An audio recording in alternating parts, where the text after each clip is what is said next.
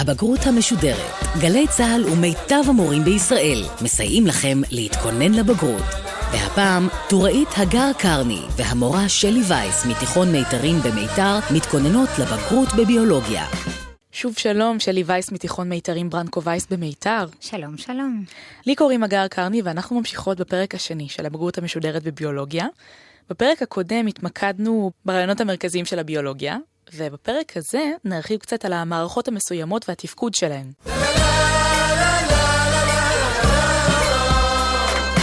עם איזה מערכת אנחנו מתחילים? נתחיל עם מערכת ההובלה.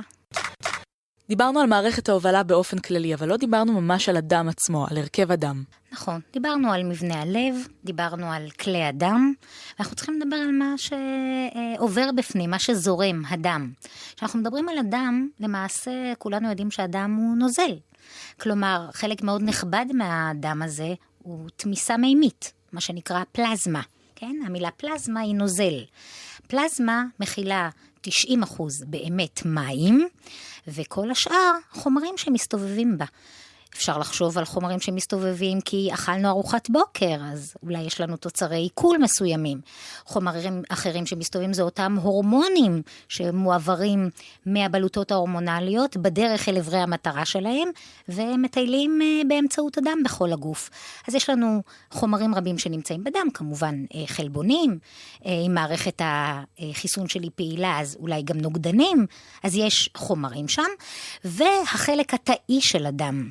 שזה תאי הדם האדומים, האריתרוציטים, תאי הדם הלבנים, הלויקוציטים, ותסיות הדם, הטרומבוציטים, שנקראות גם לוחיות הדם, שייכות לתהליך הקרישה. בואי נפרט קצת על תאי הדם. קודם כל, כל תאי הדם, גם התסיות, אה, נוצרים במוח העצם.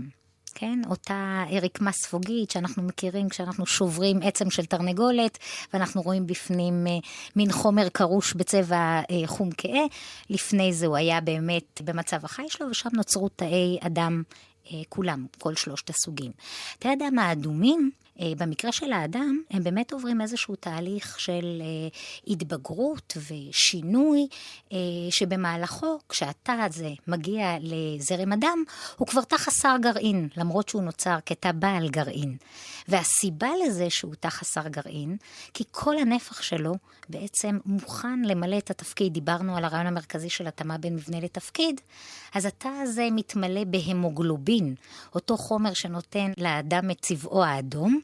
מולקולת ההם של ההמוגלובין, וההמוגלובין שממלא את כל הנפח של התא, מכיל אטום ברזל. והאטום הברזל הנחמד הזה שנמצא במולקולות ההמוגלובין, הוא זה שיודע לקשור את מולקולות החמצן, ובזכות זה אנחנו מדברים על תאי הדם האדומים כתאי דם שמובילים את מולקולות החמצן. רגע, יש לי שאלה. כשאני עושה בדיקת דם וכתוב לי שיש לי המוגלובין נמוך, מה זה בעצם אומר? אם אני חושבת על זה שבסוף אני צריכה שחמצן רב יגיע לכל הרקמות, אם יש לי בעיה עם הובלת החמצן, יכול להיות שאני אהיה מאוד עייפה, יכול להיות שלא יהיה לי כוח לעשות פעילות גופנית, אבל כשאני אומרת המוגלובין נמוך, אני למעשה אומרת, אין לי אפשרות אה, בניית תאי דם אדומים נוספים, תהליך שנקרא אריתרופואזיס, אני מזכירה אריתרוציטים, זה תאי דם, אז אריתרופואזיס זה תהליך של יצירת אותם תאי דם, ובמסגרת זו, כניסת ההמוגלובין, מולקולות ההמוגלובין לתוכם. ציינו שלושה סוגים של תאי דם ודיברנו על תאי הדם האדומים. מה עם תאי הדם הלבנים? תאי הדם הלבנים, אה, התפקיד שלהם הוא עושה במערכת שנדון בה יותר מאוחר, וזה אה, מערכת החיסון. תאי הדם הלבנים אה, נמצאים בכמות קטנה בהרבה מתאי הדם האדומים. בחלק התאי של הדם, אבל יש לי סוג אחד של תאי דם אדומים, והרבה מאוד סוגים של תאי דם לבנים. בין השאר, אותם לימפוציטים שאנחנו מכירים ממערכת החיסון, לימפוציטים T, לימפוציטים B, תאי T, תאי B, תאי B מייצרים גם נוגדנים, וזה בפרק הבא. אחרי הסוג השלישי הם תסיות הדם, לוחיות הדם, שלמעשה זה בכלל לא תאים. מדובר בשברי תאים, כן? סוג של אה, אה, לוח או אה, מגש. המילה תסית דם אה, עם המילה טס, טס עם מגש בעברית. ונוצרים מתאים ענקיים שנקראים מגה קריוציטים, והם בעצם נשברים בתהליך אה, שבו הם נוצרים, ואותם שברי תאים שותפים בתהליך קרישת הדם שלנו, כשיש אה, פציעה בכלי דם מסוים, יחד עם פקטורי הקרישה שנמצאים בדם. דיברנו על העיקרון של התאמה בין מבנה לתפקוד. איך אפשר לראות אותו חל על תאי הדם האדומים? תאי הדם האדומים זה מקרה קלאסי לדבר על התאמה במבנה לתפקיד. קודם כל אמרנו, התא הוא תא חסר גרעין, כי כל הנפח שלו מלא במולקולות המוגלובין. כי הרי בהמוגלובין יש לי את אותו אטום ברזל שיודע לקשור חמצן. ואם התפקיד של התא לקשור חמצן, אז אנחנו רוצים אה, לפנות את כל השטח. הבעיה, אולי לא כל כך בעיה, יש לה פתרון, אבל התא הזה ללא גרעין לא יכול להתרבות. ואם הוא לא יכול להתרבות, הוא חי רק 120 יום. אנחנו יודעים שיש יצירה קבועה של תאים מדי אה, ארבעה חודשים, כ-120 יום. בנוסף לזה, התא הזה הוא לא באמת כדור. לפעמים קוראים לו כדורית דם אדומה, כי אם אני לוקחת כדור שמנופח היטב, אני לא יכולה לכופף אותו. אבל תא דם אדום, שבנוי בצורת דיסקית דו-כעורה, או משהו בסגנון של אה, אה, מישמיש מיובש, או אה, פיתה שהתכופפה קצת, אז אה, אני יודעת שהוא מתקפל ומתגמש ומצליח לחדור גם אל נימי הדם הצרים, צרים בקוטרם. אה, בצורה כדורית הוא לא יכול היה לעשות את זה, ובצורה של אה, דיסקית דו-כעורה. הוא בהחלט מצליח. בנוסף, הצורה הזאת של דיסקית דו-כעורה מאפשרת שוב את אותו רעיון מרכזי של הגדלת שטח הפנים ביחס לנפח, שטח המגע בין דופן התא האדום לבין אה, התאים שאליהם אמור החמצן להגיע, גדול יותר כשמדובר בתא שהוא גמיש יותר בצורה שלו כמו דיסקית. אז גם כאן אנחנו רואים איך הרעיונות המרכזיים בביולוגיה חלים באמת על כל תא ותא ועל כל מערכת ומערכת. נכון מאוד, בכל רמות הארגון כמובן.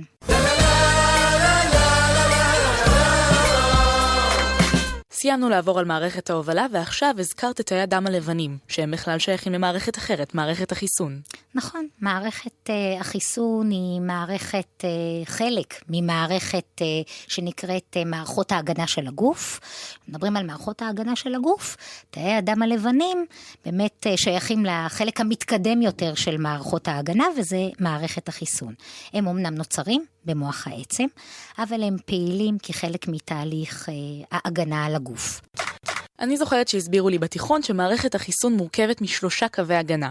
נכון, קו הגנה ראשון זה כמו להגיד, אה, אנחנו לא מכניסים שום דבר שנמצא בחוץ. אנחנו רוצים לשמור על ההומואוסטזיס. סוג של סלקציה של מה שטוב לגוף ומה שלא טוב לגוף. נכון, ובעיקר הכל לא טוב. אנחנו מעדיפים להישאר עם מה שיש לנו.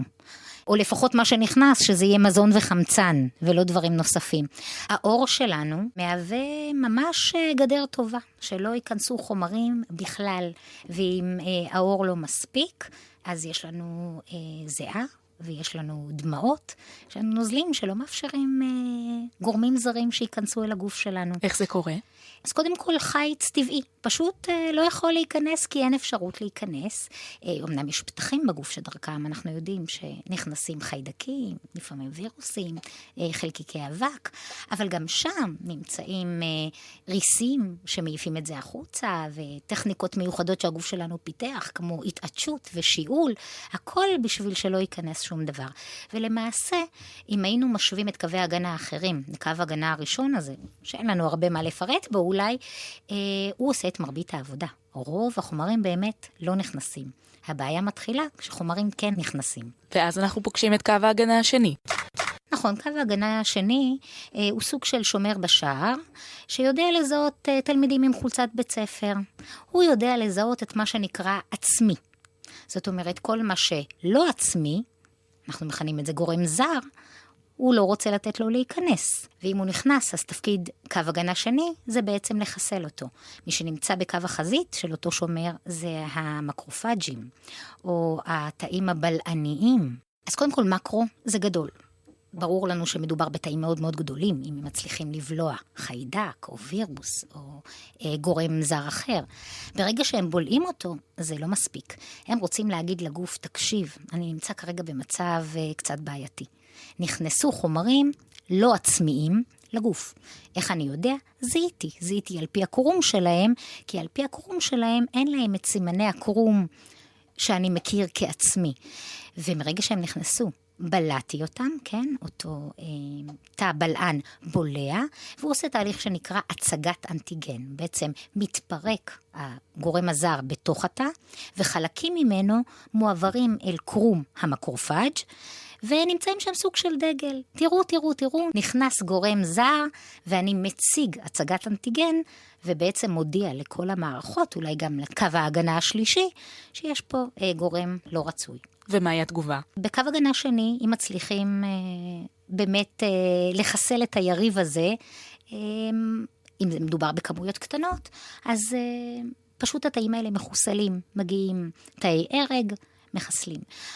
מיד הגוף מתכונן לקו הגנה שלישי, הוא לא לוקח צ'אנס. זאת אומרת שמיד מגיעים תאים מסוג לימפוציטים, תאי עזר, תאי T עזר או T הלפר, TH הם נקראים בקצרה, והתפקיד שלהם זה באמת להביא איתם אה, את קו הגנה שלישי, לעודד יצירה של תאים נוספים, שהתפקיד שלהם כבר להיות בשלב ההגנה הייחודית, הספציפית. כלומר, לא רק לוודא שמדובר במשהו שהוא לא עצמי, אלא גם מהו סוג אותו גורם זר, מהו סוג אותו גורם לא עצמי, ואז אפשר לפתח נגדו נוגדנים. אז הגנה לא ספציפית זה בעצם היכולת לזהות שנכנס גורם זר לתוך הגוף, והגנה ספציפית היא לזהות בעצם מהו אותו גורם, ואיך אנחנו מגיבים נגדו באופן ייחודי. נכון מאוד. אנחנו בעצם מבדילים בין כניסה של גורמים, ואז אם הוא עצמי או לא עצמי, והשלב השני יהיה, ובדרך כלל הוא מגיע, גם אם אנחנו לא מרגישים שאנחנו חולים, השלב השני יש מערכת ההגנה, קו הגנה השלישי שלנו, מתחיל להפריש נוגדנים, אה, תאי הרג, אה, נוצרים תאי זיכרון, שתכף נזכיר מה התפקיד שלהם, במטרה לחסל את סוג התא הספציפי שנכנס. שני מושגים שנפגוש בקו ההגנה השלישי הם הגנה תאית והגנה הומורלית. מה הם בעצם? Uh, הגנה תאית מדברת על תאים פעילים שהם חלק מההגנה. הגנה הומורלית מדברת על הנוגדנים. המילה הומור נובעת ממילה יוונית שמדברת על נוזל, יומור, נוזל. ואז בעצם אנחנו מדברים על תאי בי פלזמה שמפרישים נוגדנים, מייצרים ומפרישים נוגדנים ספציפיים. בהגנה התאית נכללים תאי הרג טבעיים, תאי T ציטוטוקסים ותאי הזיכרון. בהגנה ההומורלית אנחנו מדברים על תאי בי פלזמה, לימפוציטים בי פלזמה, והנוגדנים שנוצרים מהם, שהם בעצם יוצרים את כל הקשר הספציפי. הזכרת תאי זיכרון כבר כמה פעמים. מה הם בדיוק תאי הזיכרון? אנחנו כולנו יודעים שבגיל אה, מאוד מאוד צעיר, האימהות רצות עם הילדים לטיפת חלב בשביל לעשות חיסון. חיסון נגד אדמת, חיסון נגד חזרת, מה מהות אותו חיסון. בעצם להגיד לגוף שלנו, אתה כבר נחשפת פעם אחת לגורם המחלה, בגלל זה מזריקים נגיף מוחלש. נגיף מוחלש או חיידק מוחלש, לפעמים חיידק או נגיף מומתים, ולפעמים אפילו את חלבוני המעטפת שלהם. זה מספיק בשביל שהגוף יזהה את זה כלא עצמי. ואז בעצם אנחנו אומרים לגוף, אם נחשפת פעם אחת, אתה מכיר. אם אתה מכיר, אתה תפעל הרבה יותר מהר, הרבה יותר עוצמתי, ולטווח זמן קצר הרבה יותר, בשביל להילחם באותו גורם זר שנכנס. וזה מטרת החיסון. מטרת החיסון היא בעצם להגיד, אנחנו חושפים את הגוף לגורם זר, אבל, כמו שאמרת, מוחלש, מומת. כדי שלא באמת נהיה חולים. בדיוק. שלא באמת נהיה חולים לעיתים. נכון, אנחנו קצת עם חום, אולי קצת אדמומיות, לא כל כך נעים אחרי חיסון. אבל בפעם הבאה שאולי נחשף לגורם זר כזה, כשהוא יבוא בשיאו חי ולא מוחלש ולא מומת, הגוף שלנו כבר מזהה אותו, כי בפעם הראשונה נוצרו נגדו תאי זיכרון, T זיכרון, B זיכרון, ואז הפעם השנייה תהיה תגובה הרבה יותר חזקה נגדו, הגוף שלנו יצליח להתגבר עליו בשלב מאוד מאוד מוקדם, ולפעמים אנחנו אפילו לא נדע שנחשפנו, כאילו לא נרגיש שאנחנו חולים. לגוף שלנו יש שתי דרכים להתחסן, חיסון טבעי וחיסון מלאכותי. מה ההבדל ביניהן? חיסון מלאכותי אה, יכול להיות משתי צורות, חיסון סביל וחיסון פעיל. חיסון פעיל זה כמו להגיד בוא נפעיל את מערכת החיסון שלנו. זה החיסון שדיברנו עליו קודם, כן? אנחנו אה, בעצם מכניסים לגוף שלנו גורם זר מוחלש או מומת, אה, ואומרים למערכת החיסון, תעבדי. אז הוא חיסון פעיל. הוא מלאכותי משום שהוא מוחדר לנו מבחוץ. אבל הוא יכול להיות גם סביל. מצב שבו אין לנו זמן לחכות שמערכת החיסון שלנו תפעל. למשל, אם הקיש אותנו נחש, וכרגע נכנס ההרס של הנחש בתור חלבון מאוד מסוכן לגוף ועלול לגרום למוות. אין לנו זמן לחכות שמערכת החיסון תפעל. ואז אנחנו משתמשים בחיסון מלאכותי אמנם, אבל סביל. אנחנו לא מפעילים את מערכת החיסון, אלא אנחנו מחדירים לתוכה נוגדנים ממקור חיצוני. אז מדובר בחיסון מלאכותי, אבל אנחנו מחדירים נוגדנים מוכנים כבר, ומערכת החיסון שלנו לא מופעלת. חיסון טבעי, גם הוא יכול להיות אה, פעיל וסביל. כשהאימא מניקה את התינוק שלה, בחודש וחצי, שלושה חודשים. יש אימהות שמניקות הרבה יותר, אבל שם זה הזמן המהותי בנושא החיסון. כשהאימא מניקה היא בעצם נותנת לו במזון שלו נוגדנים, שהגוף שלו עוד לא יודע לייצר. אז היא נותנת לו אותם בצורה טבעית, אבל הם אה, סבילים מבחינתו, כי מערכת החיסון שלו לא פעילה. דרך שבה אני יכולה באופן טבעי לגרום לגוף שלי כן לעבוד, היא למשל להידבק ממישהו. אם אני עוברת ליד מישהו ולא חוסנתי אה, במחלת ילדות, בחיסון למחלת ילדות מסוימת, ונדבקתי באדמת, למעשה מה שיצרתי פה זה חיסון טבעי, אבל באופן פעיל. זה מה שקורה שאנחנו גם נדבקים באבעבועות רוח כשאנחנו קטנים. נכון מאוד.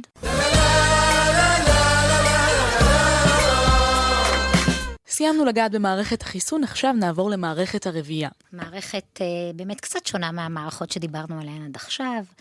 קודם כל, ברור שכל היצורים החיים בטבע מתרבים. אבל למערכת הרבייה של האדם יש ייחודיות משלה. נכון. אז קודם כל מדובר בסוג של רבייה זוויגית. לא כל היצורים בטבע מתרבים ברבייה זוויגית, כן? מה ההבדל בין רבייה זוויגית לרבייה על-זוויגית? אז אה, כשמה כן היא על, שאומרת בעצם לא זוויגית, יצורים שמתרבים על ידי חלוקה לשניים, לא דורשים בן זוג בשביל להתרבות, והיא חלוקה על-זוויגית. אנחנו בעיקר נראה את זה אצל יצורים שהם חד-תאים. ורבייה זוויגית, לא לטעות, גם צמחים מקיימים רבייה זוויגית. זה אצל יצורים שהם באמת מפותחים יותר, אה, ויש להם מערכות שמיוחדות לרבייה זוויגית. ואם מדובר ברבייה זוויגית, אז ברור שיהיה שוני בין זכר ונקבה. המושגים זכר ונקבה נכנסים ללקסיקון השפה שלנו רק כשמדובר ברבייה זוויגית. אם נדבר על רבייה זוויגית, נדבר על תא אם שמתחלק לשני תאי בת. אין צורך בזכר ונקבה שונים. כשנדבר על רבייה זוויגית, נדבר על זכר ונקבה. יהיה להם תפקיד אחר בתהליך הזה, ויהיה להם מן הסתם מבנה אחר, וככל שהיצור מפותח יותר, המבנה הופך להיות מסובך ומפותח יותר.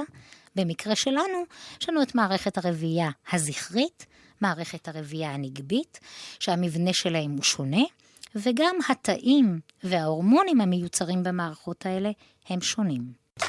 אז בואי נתחיל לדבר על מערכת הרבייה הנקבית, כי בכל זאת, ladies first, איך הולכת האנטומיה של מערכת הרבייה הנקבית? אז אני מקווה שכל הבנות בקהל מכירות כבר את מערכת הרבייה הנקבית שלהן. אנחנו מדברים על שחלות, שחלות שבהן נוצרות הביציות או תאי הביצה. מהשחלות הביציות חורגות, זה המונח שמשתמשים בו, ביצית חורגת בזמן הביוץ, אל החצוצרה, או צינור מוביל הביצים, ויש לי שתיים כאלה, שתי שחלות, שתי חצוצרות, ויחד הן מובילות לרחם אחד, עם דופן עבה, גמישה, שרירית, אה, ומהרחם יש לנו את אה, פתח הנרתיק, המוביל למערכת החיצונית של מערכת הרבייה הנגבית. במערכת הרבייה הנגבית, להבדיל ממערכת הרבייה הזכרית שנזכיר אחר כך, יש לי בעצם גם חלק חיצוני וגם חלק פנימי. חלק חיצוני שאנחנו רואות על עצמנו, בסדר?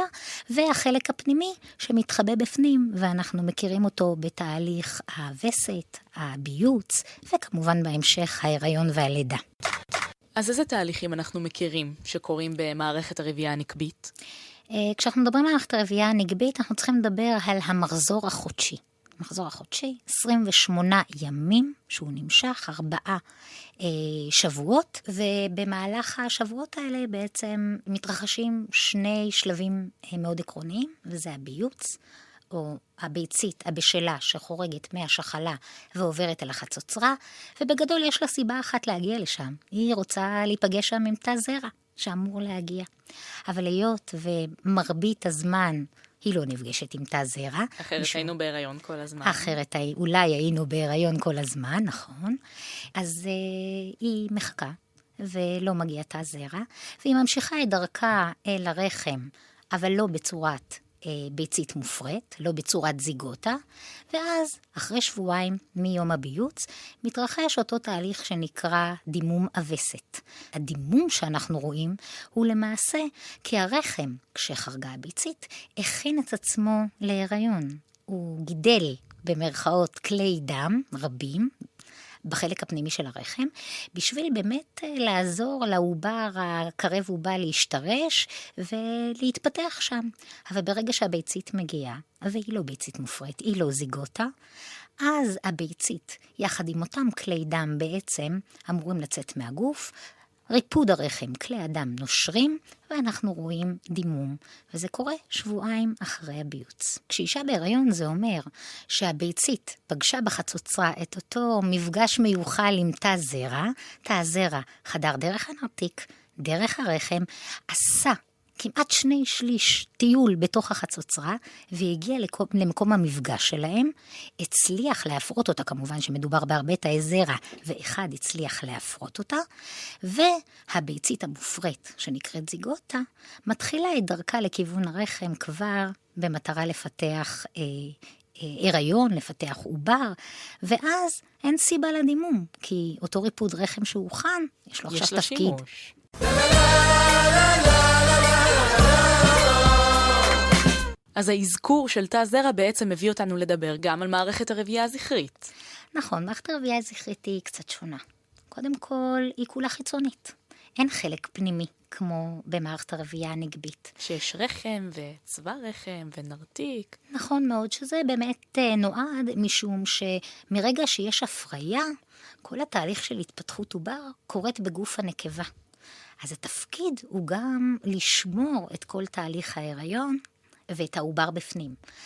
והתפקיד של מערכת הרבייה הזכרית זה לייצר את אותם תאי זרע, ובעצם לשלוח את תא הזרע בדרך הטובה ביותר החוצה, כשתפקידו בסופו של דבר להיפגש עם ביצית. ואיך זה קורה? אז יש לנו באמת אזור מזכיר קצת את השחלות מבחינת המהות שלו, וזה אזור האשכים. אזור האשכים של הזכר, שממוקמים מחוץ לגוף, משום שטמפרטורת הגוף קצת גבוהה עבורם, ולכן הם ממוקמים מחוץ לגוף, נוצרים באמת אה, באשכים. כאן המקום אה, להזכיר שלא אומרים אשך, מה שאנחנו רגילים להגיד אה, בדרך כלל ביום-יום, אלא אשך, זו המילה לאשך בודד. ושם נוצר תא זרע. תא הזרע צריך להגיע אל אזור הפין, ומאזור הפין לצאת החוצה. אני זוכרת משיעורי ביולוגיה שתמיד היו אומרים שתא ביצית הוא תמיד גדול בהרבה מתא זרע. איזה עוד הבדלים יש בין תא ביצית לתא זרע? אנחנו מכירים את התמונות הנפלאות במיקרוסקופים אה, למיניהם. של מלא מלא מלא זרעים על ביצית אחת גדולה. נכון, ולא רק שאנחנו רואים הרבה כאלה, ממש אה, המונים, אנחנו גם תמיד רואים אותם זזים אה, בתנועה נחמדה ומזיזים מין אה, זנב קטנטן כזה, והביצית לא זזה. אז באמת לביצית אין כושר תנועה עצמאי. מה שמוביל אותה בעצם זה נוזל או שרירים שמובילים אותה ממקום למקום, והיא באמת גדולה בהרבה מתא זרע. אמ, תא הזרע מכיל בעצם שני חלקים, אה, מכיל את ראש התא, שזה החלק שמכיל את החומר התורשתי, והוא זה שאמור להיכנס אל תוך הביצית בשביל ליצור את תהליך ההפריה והתלכדות הגמטות, והחלק של השוטון, אותו זנב קטן שנראה זז, והוא מאפשר את התנועה. אני מזכירה שתא זרע צריך לעשות דרך מאוד מאוד ארוכה עד למפגש עם הביצית. הוא צריך לעבור את כל המערכת הזכרית. אה, יש לו קצת חיזוקים מהצד, כן? יש את נוזל הזרע שעוזר לתנועה שלו, אבל הוא עצמו גם יכול לנוע, ובעצם הוא צריך לצאת מהמערכת הזכרית, להיכנס אל תוך המערכת הנגבית, לעבור את הרחם, מסלול לא פשוט, לעבור את החצוצרה עד למפגש עם הביצה, וגם אז שום דבר לא מבטיח לו שהוא יהיה זה שיצליח להפרות אותה. כמו שאמרת, הרבה מאוד תאי זרע, ביצית אחת. מרגע שנכנס תא זרע, אוטומטית המעטפות של הביצית לא מאפשרות לתא נוסף להיכנס. וכמה זמן תהליך כזה לוקח של הפריה? ההפריה היא תהליך קצר מאוד.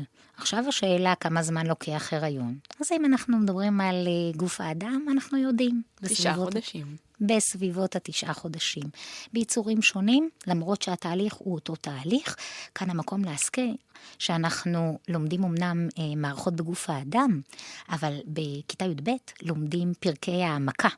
בפרקי העמקה, אחד הדברים שלומדים זה באמת אה, אה, פיזיולוגיה של מערכות.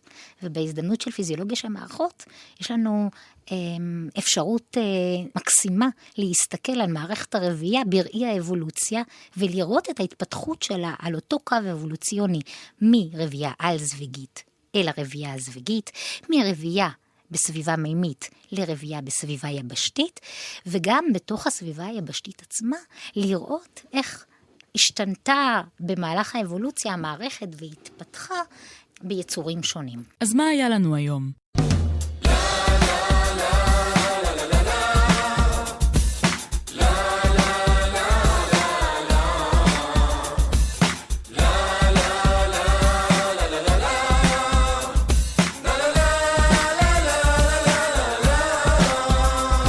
דיברנו על כל מה שאנחנו צריכים לדעת לבגרות על מערכות גוף האדם השונות. מערכת ההובלה, מערכת החיסון, מערכת הרבייה, מערכת העצבים ומערכת הנשימה. בכך בעצם סיימנו את נושא גוף האדם.